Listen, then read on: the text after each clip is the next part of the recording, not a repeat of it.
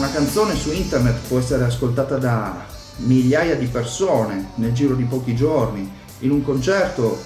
poi non, non parliamo comunque di, di fare i concerti, parlo dei piccoli concerti perché per fare i piccoli concerti è difficile,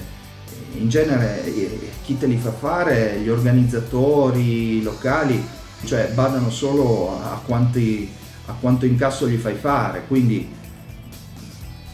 non, è che c'è tanta possibilità, capisci? Infatti funzionano bene, eh, che ne so, i DJ, i karaoke, per chi fa musica dal vivo è un po' più difficile farsi conoscere.